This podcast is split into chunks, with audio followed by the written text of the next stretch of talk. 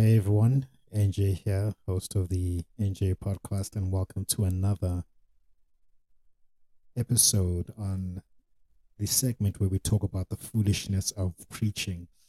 Let me share a quick story with you. There was a young man who kept complaining about his smartphone's battery life. He said, I don't know what's wrong with my phone. It doesn't even last a day.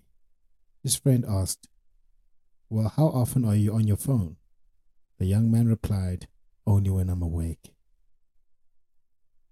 Just like this young man, sometimes we may not be aware of our actions, especially when they become second nature to us. Today we're going to discuss an important topic Touch not mine anointed, and do my prophets no harm. Touch not mine anointed, and do my prophets no harm. The scripture that we're going to use today is Psalm 105, verse 15. Do not touch mine anointed ones, do my prophets no harm. This command from the Lord speaks volumes about the respect and protection we ought to extend towards God's anointed ones and his prophets.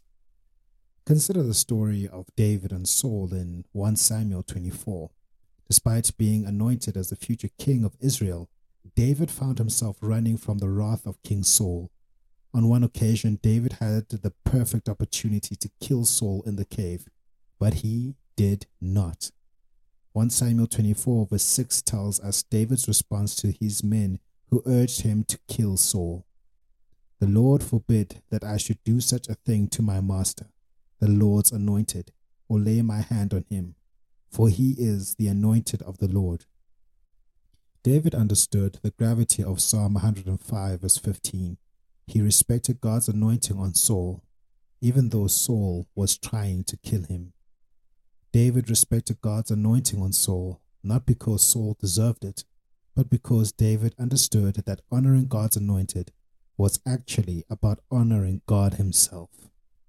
The late Dr. Miles Munroe once said, The greatest tragedy in life is not death, but a life without purpose. God anointed and God's anointed and his prophets are purpose to fulfill his divine plans. When we disrespect or harm them, we interfere with God's purpose. Jesus himself, the anointed one, faced disrespect and harm throughout his ministry, culminating in his crucifixion. In Matthew 25, verse 40, Jesus said, The king will reply, Truly I tell you, Whatever you did for one of the least of these, my brothers and sisters of mine, you did for me. This verse suggests that our actions towards God's anointed and his prophets are a reflection of our attitude towards God himself. When we choose to respect and protect them, we are honoring God. Let's take another example. In the book of Numbers, chapter 12, Miriam and Aaron spoke against Moses because of the Cushite woman he had married. The Lord heard it, and his anger burned. Miriam became leprous, white as snow. Aaron turned towards Miriam, and behold, she was leprous. Aaron pleaded with Moses, and Moses cried out to the Lord to heal her. God demonstrated the consequences of speaking against his anointed. I am reminded of a powerful quote by Mother Teresa Words which do not give the light of Christ increase the darkness. That's very powerful. As believers, we should be careful with our words and actions towards God's anointed and his prophets. We must remember that they have been chosen by God and it is he who equips them for their work. So, what does all this mean for us as believers? It means we are to respect those God has anointed, not because of who they are, but because of who He is we ought to extend kindness, love, and respect towards God anointed and his prophets, understanding that in doing so, we are honoring God himself. It also calls us to a higher standard of behavior. It challenges us to think before we act or speak against God's anointed. We should strive to uphold the principles of love, respect, and peace that Christ has taught us. The words of Ephesians 4, verse 29 should guide us. Do not let any unwholesome talk come out of your mouths, but only what is helpful for building others up according to their needs, that it may benefit those who listen. And let's not forget, We too have been anointed by God. As Christians, we have received the anointing of the Holy Spirit. 2 Corinthians 1 to verse 21 to 22 says, Now it is God who makes both us and you stand firm in Christ. He anointed us, set us, set his seal of ownership on us, and put his spirit in our hearts as a deposit, guaranteeing what is to come.